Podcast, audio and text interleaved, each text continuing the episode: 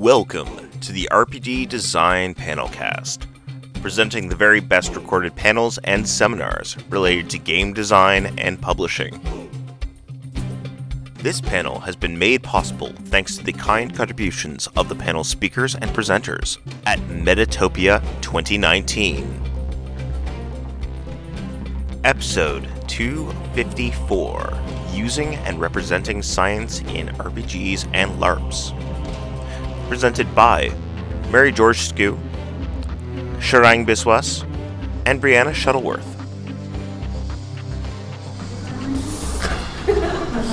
This is how we're opening. Okay, cool. Uh, so, should we just get started? Uh, Let me jump real close front, and it might be okay to just make this a round table. Yeah, sounds. That's what we did in our other Yeah. night. Okay. Come sit with us here. I know you're presenting to like one microphone, you do record Whatever. still, and it might be worth it. Yeah, yeah. Oh, you can't see the slides if you're sitting Oh, here, yes. right? Yeah. Okay, cool. Which Mary lovingly made. I, I love you both, so I really just wanted to be uh, with images so, uh, so you can see like what's going on. Um, all right, so let's get started so they uh, know we're gonna cut our very long intro. Um, can we be real? Uh, using and representing science in RPGs and LARPs. I'm Mary Georgescu. I'm Brianna Shuttleworth. I'm Sharang Biswas. Um, so just to lay out, I guess, a formal definition. Um, so science, we're talking about the intellectual and practical activity of encompassing uh, the systematic study of structure, behavior, uh, the physical and natural world through observation and experimentation. Uh, so let's do some introductions. So I'm Mary again. Um, I, for this convention, have brought starry messengers uh, to talk about scientific communities and um, essentially the development and ideation of an idea through um, quiet means, basically, like not having it presented. Um, I've been interested in science uh, since I was working uh, in art as well. Um, I've done biology, photography at SVA. I've also worked on uh, one-page RPG, looking at um, uh, I guess like biological tattoos and like a way of representing biological tattoos. Um, also interested in pulse controllers. Um, and I've made uh, an escape room that like talks about uh, AI. So, Uh, I'm Sharang Biswas. Um, I have two engineering degrees, and then I said no, and then I went to art school. I mean, I still have them. I didn't not get the degrees, but I did. Uh, yeah, I went to art school. Um, I'm really interested in linguistics. That's something I studied a significant amount uh, in undergrad. Um, and so this is a game called Basic Principles of Incantation for Persons of Reading and or Talent. Um, and it is a game about, um, it's an interactive theater piece slash semi-LARP um, where the audience plays students learning magic from a Victorian scholar magician, but the magic system that my design partner Max and I wrote is based on real world principles of phonetics, phonology, and a little bit of morphology. Um, and we wrote a full, by full, I mean a uh, 20 page textbook that the players must go through and study and learning real linguistics principles as well as fake magic principles in order to um, progress in the game. Uh, and that's another screenshot of that. Uh, and then um, this is uh, um, uh, Lucian Kahn, who is also at the convention, and I um, got a grant recently to make a book of LARPs, uh, to edit a book of LARPs, um, bringing together designers from different different designers uh, about sex positivity. Now, not all of them need to be um, informational. That's not the point of the grant. But one of the things that the Effing Foundation stands for is about education and correct things about sexuality. So they all have to be not misinformational. Um, and so that was actually an interesting point. And we, we had the Effing Foundation look at all the LARPs. Um, and um, couple of the LARPs are also kind of sci-fi, so not real science, but sci-fi. So yeah. Um,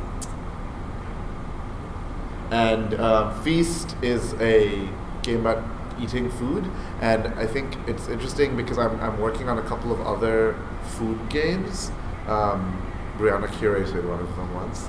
Um, but um, I'm wo- actually working on a game. Um, I'm in the early stages about the linguistics of menu design, uh, and I'm like reading up on that. Mainly one book, um, and I'm thinking of like again real world things to bring into this game. So. Oh, and that's the game that was um, curated by Brianna in one of her exhibitions. Um, it doesn't involve science that much, but it continues the tradition of food things that I'm doing. Um, so yeah. Um, hello, I'm Brianna. This is the only RPG I've made. Um, okay, only tabletop RPG I've made. Um, this is The Moon Stares at Us in Shame. This is um, an RPG that's really near and dear. Um, wait, can I ask, what's going to be on the next slides? Is this like all my slides? It's all of your slides. but we can- Okay, so what we I do- went deep. I don't know. I know, I know you went deep. Um, I'm actually maybe gonna uh, give you a break in between. Okay. So you'll Okay, that's what I wanted to make sure. I was like, I don't want to just keep talking. No, no, no, no, no. Okay, so the Moon Stares at Us in Shame is a tabletop RPG where you're not playing as humans, you're playing as these uh, mirror spirits, and you're sent into the void, um, and you're kind of gathering aspects of humanity as you're traveling, you're going on this journey. Um, this RPG is a little bit different because I'm using a lot of what I've learned studying like rituals and intimacy um, and how we build relationships. Uh, the game also uses two tarot decks, a set of crystals for each player, and a pendulum and an elven chart, as opposed to maybe more traditional dice um, kind of systems. I'll just like click through. Um, so a lot of what I was looking at is even the link of spirituality and science, because I don't think this is a link that can be really broken, even if they're seen as constantly fighting each other. This is a kind of great quote uh, by Odysseus saying, "Science cannot solve the ultimate mysteries of nature, and that's because in the last analysis, we ourselves are part of nature, and therefore part of mystery that we are trying to solve." Um, I think that's okay for for now. Um, and then I'll jump back with like Yeah. we need to.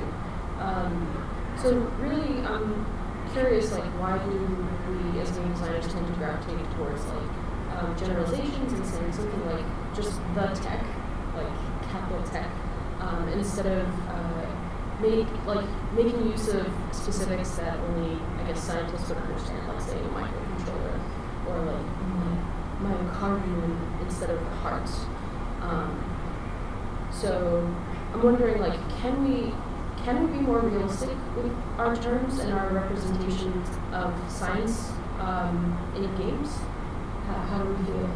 So I think um, there's the one thing is um, do like using terms like the cerebral cortex and the right ventricle um, betrays some sort of tone for the game, right? So depending on what tone you want the game to have, you're going to use different sorts of words, or at least a good designer would use different sorts of words, right? So, for example, the linguistics game that I did is meant to be a tone of stuffy Victorian scholar magicians, right? So, I purposefully wrote the language to use as much linguistics jargon as possible that sounds weird and sounds affected to, to do uh, something with the tone. So, if, for example, uh, I was making a sci fi game about like deep space scientists working together, I would try and use more of the like, ah, yes, your myocardium is arrhythmic. Now let us try diagnosing the possible um, defects in your cellular strata, right? Uh, while if the focus of the game is more about let's be swashbuckling, you don't want to. The, the, the, language you use betrays the tone a bit, right? Yeah. And of course, there's also added to that a level of like accessibility, right? So if I if I if I start saying, oh. Um, I don't know. Uh, in this game, we're going to make sure that everyone's that the, the, the Krebs cycle is not dis- not disrupted by the wrong coenzymes. You might be like, the fuck are you talking about, right? Um, because that's in, that's very specialized intracellular chemical reactions, right? Um, and so you want to be like, is the audience going to even know what I'm talking about? Uh, and uh, how do we balance that? Uh, because is that the, the focus of this game? Is that the audience of this game? Like, what you know? I think that um, becomes a question um, about how how accurate you want the terms to be? Or precise, I would say, not accurate, because you always get more and more precise um, by using more of these precision terms.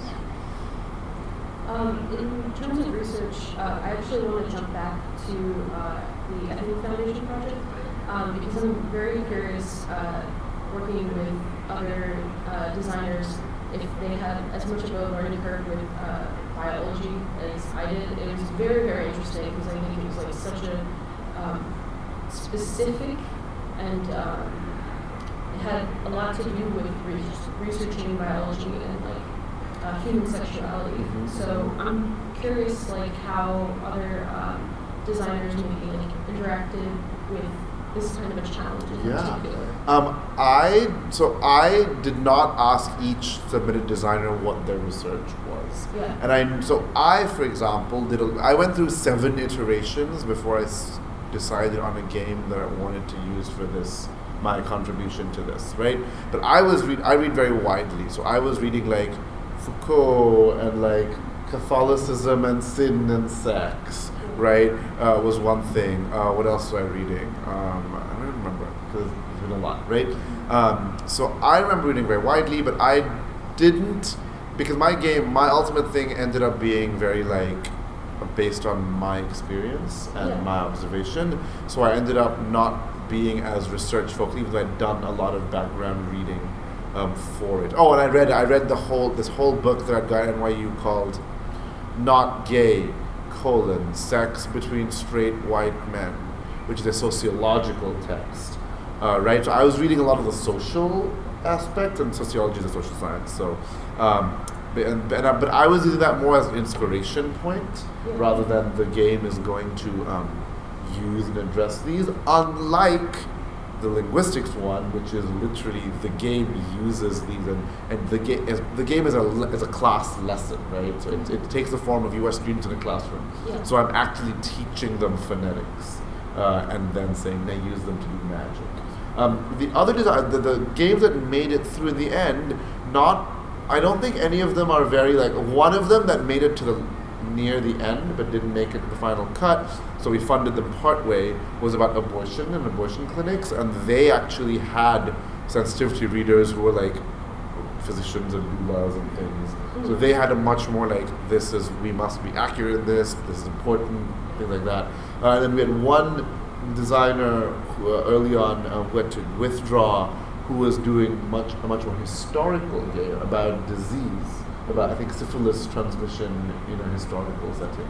And so they, being a, a academic, had knowledge of that as well. and They were bringing that in, um, but not everyone is or was because not all the games don't really. Most of the games are about the social and the um, ideas about sex, Yeah. uh, which I think is really interesting. Can I keep talking? about Yeah, no, no, no, no. going. I think it's really interesting because I was at a, a lecture at Columbia uh, a week ago uh, about the release of a new book called Testosterone, an unauthorized guide, an unauthorized biography, and one, it was written by a bioethicist and a cultural anthropologist, and they did a lot of hard science research, uh, as in not bench research, but they did a lot of secondary source hard science research. But their thesis uh, of the book is a lot about the social construction of science, right? Because as society, not even as indiv- even, you know, we have specialists in the sciences because there's too much science for everyone, for any one person to ever Yes. know, right? Yeah. And so um, there is a there is there are mechanisms of spreading certain uh, knowledge and facts about science to society.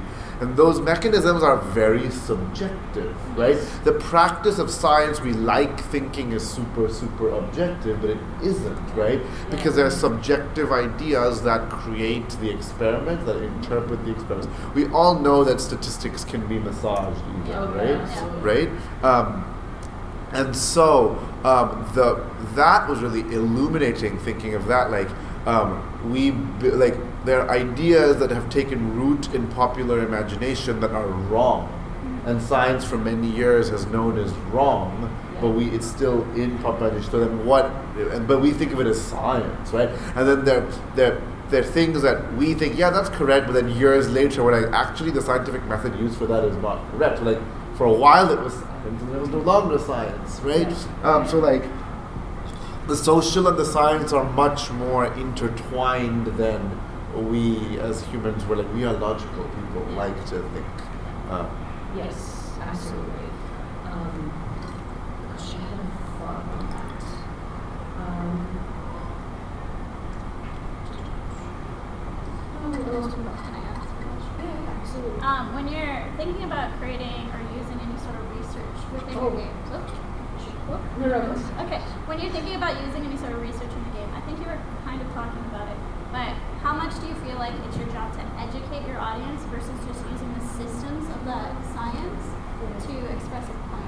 I think that's an artistic choice, right? Um, so, like in Basic Principles, for example, I wanted to make a game that used real linguistics. I did that partly because it was easy, right? It was easy. I wanted to make a robust system. It is easier to borrow parts of an existing robust which is real and robust. Linguistics is a long-studied, you know, social science. Um, and I'm like, yes, these are things I can use those as mechanisms, right? I'm, I'm working, I have a ghost of an idea to do what about geometry next, right? I'm talking to a knot theorist about this. Um, um, and I and I and in there I'm like, well, I want the aim when I made the game wasn't I want to educate, but I was like, I want to use real world, so it's and gonna end up educating. But I think that is your like decision, right? Of course, at, at some point, the social thing comes up again, right? At some point, you want to be like, will this be believable, Yeah. or will the or is this part too distracting? The audience is gonna pick it apart, right? Like like what kind of game is it? Like like w- you could have a game where pink hippopotamuses power your rockets, right? In each rocket is a pink hippopotamus. Now that is super okay for certain kinds of games, not as much okay for other kinds of games. If I'm running a game of Shadowrun, uh, you might be like, oh, there's a big game with a lot of dice, a lot of where we care about the minutiae a lot. So we would care about what are the minutiae of a pink hippopotamus this, right? If I'm playing a mu- playing a much more free-form game, I'm like, yes, in the land of rainbows, pink hippopotamuses, you know. And so, so um, I think that is a stylistic choice, dependent on what you want to achieve with the game and what you want to um, um, uh, what you want to say with the game. However, I would say the responsibility happens when you're dealing with topics that are commonly misunderstood by people. So, like the abortion clinic Yeah. game, I think making game about abortion is very entwined with people misunderstanding and misusing facts, right? There are a lot of false facts about abortion that are in the world right now. So depending on because of that topic they chose, I would say they have more of a responsibility to be precise and accurate with the science than I would about rocket fuel Yeah. because that's not a controversial, misunderstood like thing Yeah. in, so in society. I definitely wanted to uh, talk about this because I agree that it's very subjective what science is, and science changes all the time.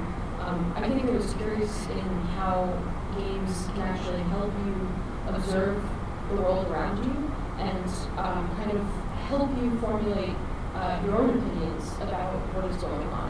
So specifically, like for Starry Messenger, I was not looking for like what is like the most accurate, but it was really crazy because people want me to give them a fact Mm. that is like solid in history, like um, within a time period, and really it's a it's an interesting struggle because I want them to um, observe the world around them and react without the constraints of what we already know, Mhm. but that's asking so much. Um, so, it, yeah, that's kind of like where I was coming at this. Yeah. I think if we if we deviate from science and, and go to like facts more generally, in history history becomes more interesting, right? Because um, there are a lot of games about history or set in different historical things, and that's where this responsibility might come in more because there are a lot of false things that people think Yeah. is right. Um, uh, Rebecca Slitt, uh, the head of choice editor, chief editor of Choice of Games.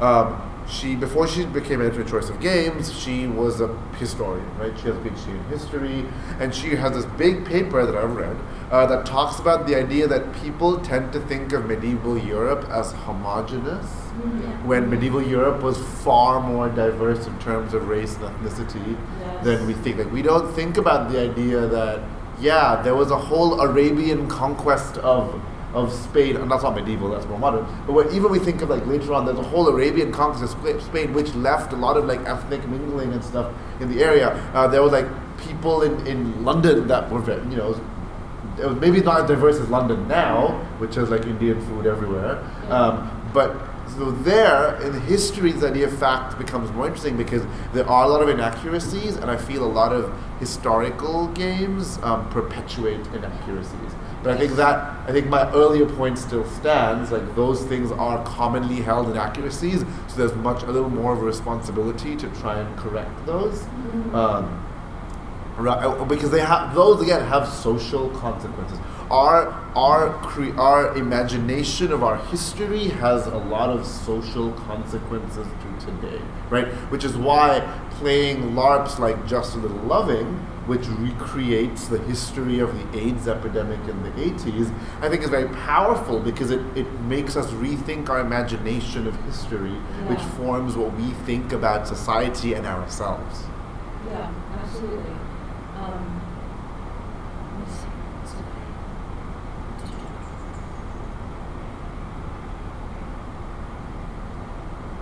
Um, so I mean, I guess this is pretty loose. In just in, in the games uh, that you've worked with research, um, or maybe even with an observation of nature. Um, how did you go about embedding um, that into your game? And I feel like Feast for um, for me so interesting because it made my brain work in a very different way. And I feel like that was coming from a conscious understanding that, you had, and you, you knew that there was something really special about that. So I'm really wondering. Um, sure. So Feast was not based on science. Feast was based on Proust's Madeleine, right? Because Proust has the that whole thing about he ate the Madeleine, which then made him think of his like childhood and stuff. And it was based on an art piece, right? It was based on Portrait of Ross Rossonel. Did you not know that? Oh, it was based on um, um, Felix Garcia Torres's Portrait of Ross in LA, which is, uh, if you look at it, it's a sculpture. Sculpture. Is a pile of candy on the floor. Um, and there's a big story. I don't want to go into that necessarily. I don't want to just talk about my work.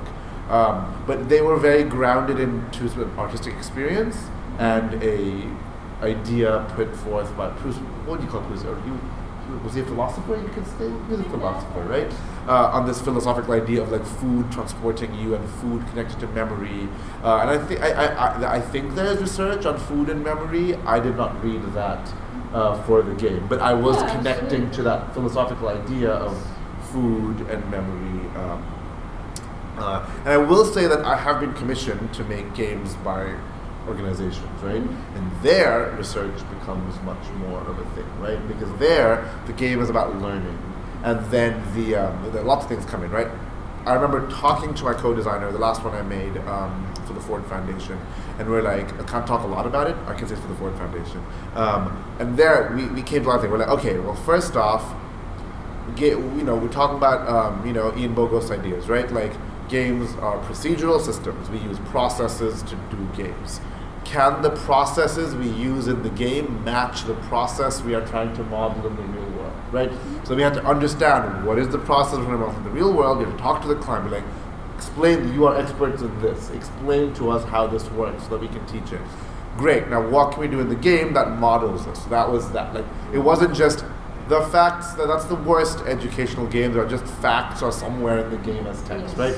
The mod the process you're trying to model must have an analog not analog process in the term of not dig- digital, but analog as a corresponding process that we do in the game. Secondly, we were like, okay, well, what are we trying to teach? Whatever we're trying to teach, the decision points that you are putting your mental thought into in the game must be related to those things. At one point, there was a whole resource where we're spending money to do these things, and we're like, pause. Are we trying to teach about the resources that go into doing this thing in the real world? No, this is not teaching about costs of doing this. This is about what is the thing we are doing. So we're scrapping because the player's spending too much time thinking about the costs of their actions. Because we're like, we're making a strategy game. Money is currency is involved. We're like, no, no, no, no. We're not trying to teach money. We're trying to teach these. So like, focusing on the real, the science, or whatever that you're trying to teach, uh, and embedding that fully into the game so that the players are thinking of that um, was really important when making learning games. Yeah. But you have made a lot of sciencey sort of games, not learning games necessarily, right? The moon stuff. Yeah, yeah. I mean, that wouldn't be necessarily. No, it's not for learning. That's literally me just taking research that I'm having and putting it into a design.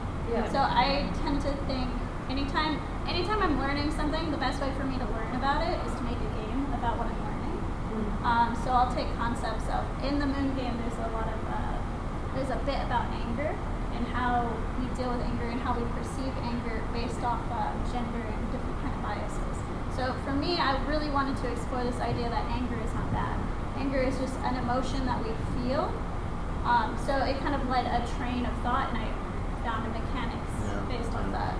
Yeah, I think I think that's an interesting point. That in that I think science, like a lot of things, can be a great inspiration source, right? So my master's thesis, which was awful, um, but I spoke really eloquently about it, so you know. Um, my master's thesis had a whole f- section where you're like finding the lost emotions of the ma- of the protagonist and like stuffing them back in her head, right? Uh, and I'm like, well, so then I did research on the universal basic emotions, right?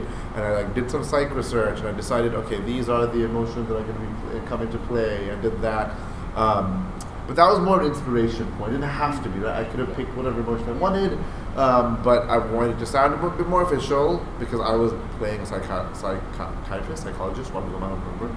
Um, it that thesis? Um, and uh, I was going to perform as that. I wanted to have some scientific stuff I could talk about. Um, but again, it was more a jumping off point. I was like, this is interesting inspiration source. And I think that's cool because science, like the, the nature is weird and wonderful, right? There's so much like bizarre stuff going on in, on the, in the planet at the molecular scale and the atomic scale and the natural scale that we, you know, the reason we get stuck in making the same games or the same boards again and again is we don't look at new things for inspiration. Um, I firmly believe that artists of any kind must explore outside of their uh, art that they practice in to get good bits. Right? I teach at the I teach at the program in Advanced Photographic Studies at Bard. Right?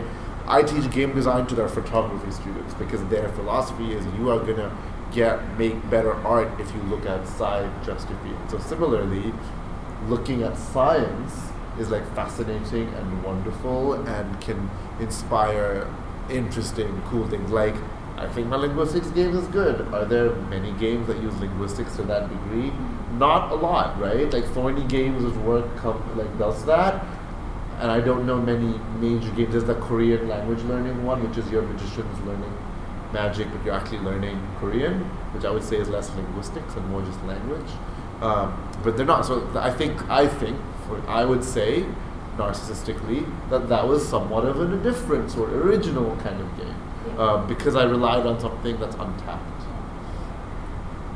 Um, I will say really, it's like really nice to see um, that linguistics is like uh, forefront, I would say, and like the, the way that we're playing with linguistics is so interesting and um, fascinating. And then there are a lot of designers that are also looking at scorched earth sort of thing uh, and like human um, humans destroying the earth. Yeah, yeah, yeah. Um, so I guess in terms of uh, the way I'm looking at it is like we are thinking a little bit more about like our impact, and at the very least, I think that the ecological disaster um, attempts to to show that like uh, we should change our ways is is a place where science could have a, a Yeah, yeah, yeah, yeah, yeah. Um, so I am actually gonna just show, or maybe, uh, maybe I'll show that at the end. But um, I think you talked a little bit already about like challenges of like embedded research, and I talked about it too um, because people have bring a lot of biases to uh, the idea of science and like what is right and wrong in science. Um, and particularly, I'm frustrated because Italy, which I'm, I'm trying to show that there were much more diverse voices in Italy. It was an international court. Like it's not just um, what we would consider European sciences. Like there were uh, brilliant like Arabic um, scientists at the time, and like, it's just not it's not apparent anywhere. Like that's that's that's going to take like heavy research to figure out and to show that um, representation stuff. So there's definitely something there that um, uh, it, there's work to, to be done. And I think the challenges. Am I taking too much? No, no, no, you're Um, I think the challenge is interesting because you brought up linguistics and you brought up environment, right? And that is interesting because when people play games that are analog, right? Digital games are often different. Uh, I would say even more different. When people play role-playing games on LARP, which is, I would say, the field I work in more. Rihanna, I don't think that's the field you necessarily work in more, but I work more in that field. Um, those are games about storytelling and creation of story, right? And stories are most compelling when they involve aspects of humanity, individuality, and, and or society, right? And so, if you are using science, the challenge, right, is that if you if you want to make a game scientific or based on science or whatever, um, and you're making a game that's stories based, you have to find a way to connect that science to the stories, right? That this is the same reason why fundamental science research gets a bad rep, right? Why are we study spending so much money um, analyzing the life cycle of a nematode? Right? Like what does this do to us? Because we don't know the full story that studying the cycle of a nematode lets us study like, I don't know, DNA in a very simple way without the complexities of a more annoying organism, and that can be used in lots of things. Or we're studying fruit flies a lot because we can do a lot of experiments with fruit flies that teach us about so many other things, right? So fundamental research often gets a bad rep because we can't connect the human story to it. Yeah. So same thing if you're trying to make a game embedding embedding science, it's easier to use sciences or branches that already have a lot of human connection. Environmental sciences are clearly about human im- impact. Um, social sciences are called social sciences. They're about humans. Uh, so that is like if you want to make a game about um, I don't know um, quark interactions. Uh, it's different if it's like a puzzle game. But if you want to make a role-playing game, you want to think about how does this translate into human stories. And I think that uh, otherwise you will only get people who are like, I am interested in quark interactions to play that game. How many people even know enough about quark interaction to play that game? Those people probably don't have any time to play that game as well, right? Um, so I think that's one of the challenges. Like, how do you make if, if if you have a specific scientific thing that you want to make a game out of, how do you connect that to human stuff? And I don't think it's possible. but that's the challenge that you have to figure out as a game designer artist.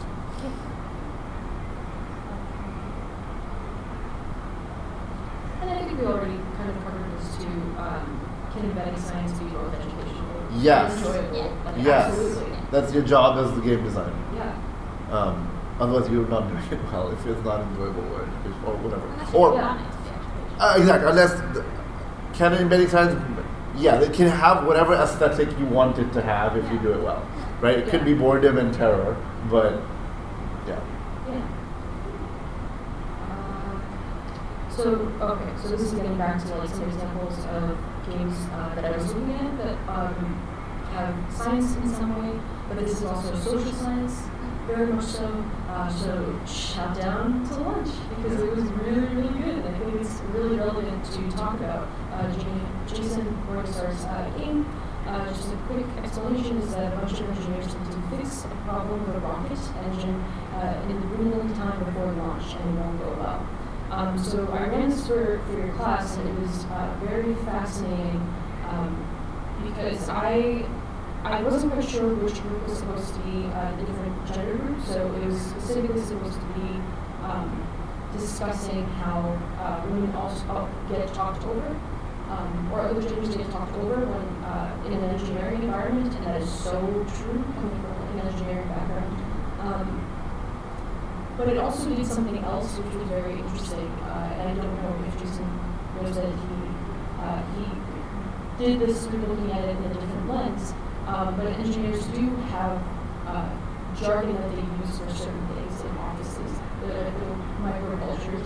Um, so not only was it uh, very relevant in talking about uh, gender studies, but it also was relevant in like showing um, uh, that social element of like things happening in what most people consider to be like I guess fixed fixed objects like this is a rocket or whatever, but actually engineers themselves use jargon together. So again, it's like a linguistics thing. Like they won't they won't call that part that that part. Um, it, if they're working on a design, they'll like make little shorthands for themselves.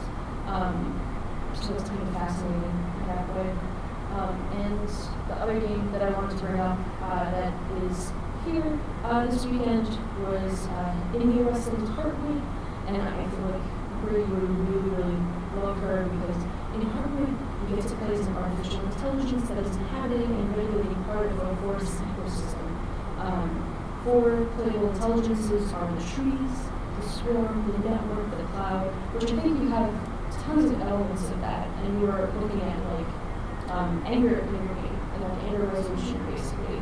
Um, and here, um, she's looking at like artificial intelligences. So I don't know. I thought it was a nice tie together. Um, do you want to talk about your game a little more?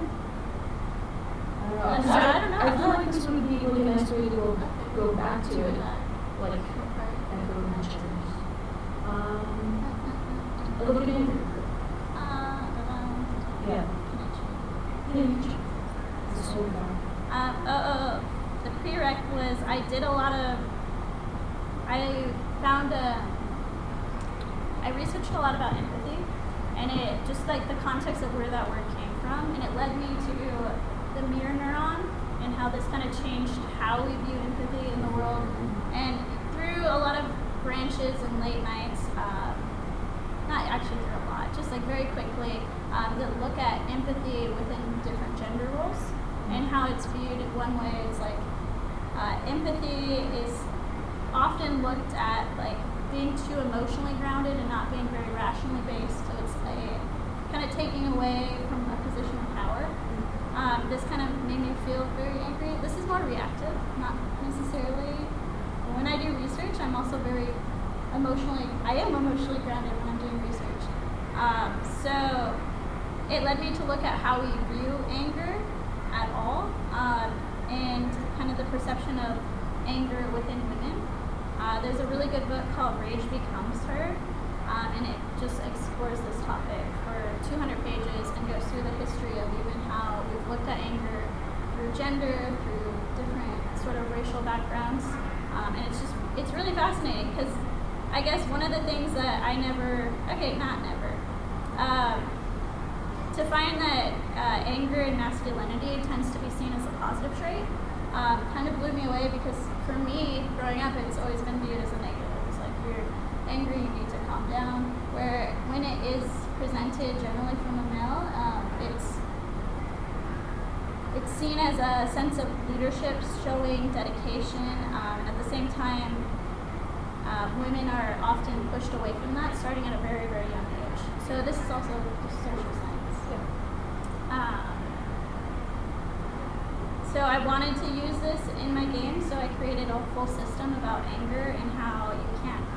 In, in, in the game, you can't really control your anger, so the GM is kind of hiding this behind a veil and you're only aware of being malicious or dishonest will move you forward with your knowledge, but there are other points that might move you towards anger.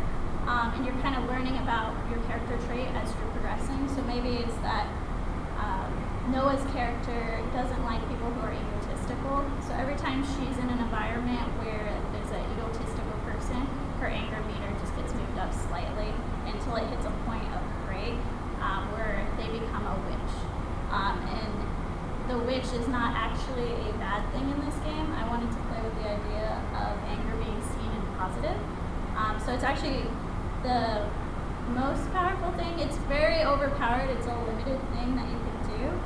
Um,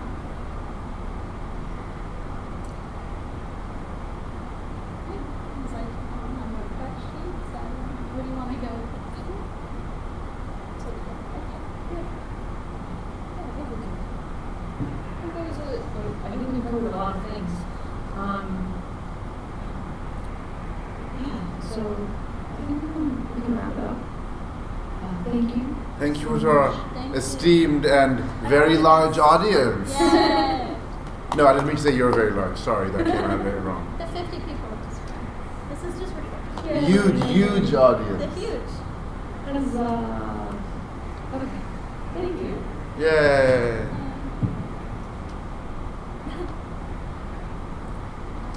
Okay, thank you. Do you have any questions? Yeah, do you have any questions? It's okay if you don't.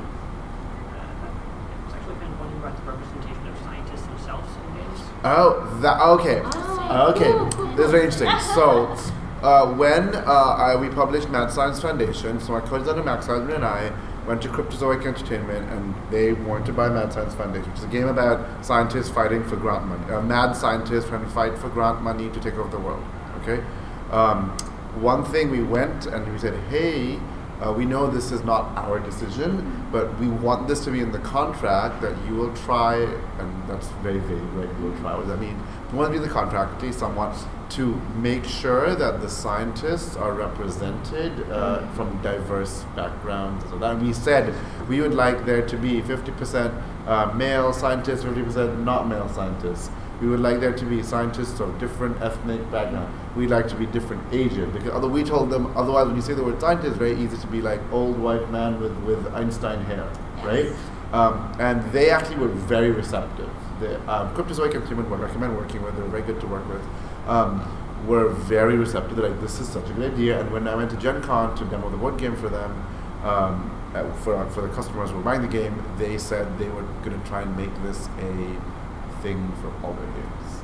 Uh, I don't know if they did because I don't know the inner workings of their stuff, but they did say they wanted to, uh, which was very good because yes, scientists are often shown as you know. Um, Yeah. One thing that uh, I think Hakan and Kate Hymes do well in Xenolanguage and their prototypes I've seen is you are playing, you know, all of you are playing scientists in this observatory. The game is inspired by the movie, um, the linguistics alien movie, um, Arrival. Oh, okay. Um, and all you're playing um, but like you have you're super diverse. You pick whatever traits, so, so you know like, and you can be whatever kind of scientist you want. Uh, and, and I think, I think having representation of different kinds of scientists is obviously we all agree it is important. Yeah. Um, but allowing that to be in your games is cool because you get to embody that. Yeah. Um, in the case of what I was, uh, what I am working on, um, I definitely wanted to show that scientists are not working in isolation, so I wanted to break that. Um, I, I so desperately wanted to break that because it's not, it, science doesn't exist in a vacuum. People don't exist in a vacuum, and I think this harkens back to what you were talking about. Um, you, you have to look at it very holistically and like look at the, the grand scheme of things. Um, specifically, uh, what I was looking at was Galileo's daughter, and like um, Galileo could talk to himself all day long, but nothing was going to progress forward unless uh, his his daughter basically uh, responded to him, was like encouraging, like it, it's just the human nature. Like you're, if you think that your ideas are bad, you're just not going to talk to. You're not going to publish something unless you like confer it with someone. Else. it's actually an interesting point about the myth of the like lone genius, right? Yeah. Which is big in the in uh, fine arts Yeah. and in science, Yeah, yeah, right? Where either even the Nobel Prize is like before it used to be this one person, and sometimes you know what's his name did inoculate himself with H. pylori and get diseases to show look bitches that cause the disease, right? Yeah. But that's very rare. Most of the time, it's a whole team doing work together. Yeah, there are people that were uncredited. Like people talk about that happens in business all the time, right? Entrepreneurs who are like like um, Jeff Bezos, a self-made millionaire. Yeah, but that's because while he was trying to do Amazon, his wife was like supporting him, right? Yeah. That's really interesting about the scientists themselves and the community that supports them. Yeah. Thank you. That was an awesome question. You have any more? Um, I think you covered everything I was here for. Oh, Yay. Yay! Thank you so much. Thank you so much, enormous audience. Yay! Do you have to do anything to shut all this down? Uh, I think I'll just put stop. Oh, okay, just hit cool. stop. Yeah, I think Jason Petra puts this on the pod on his like website, right? Yes, yes, it is.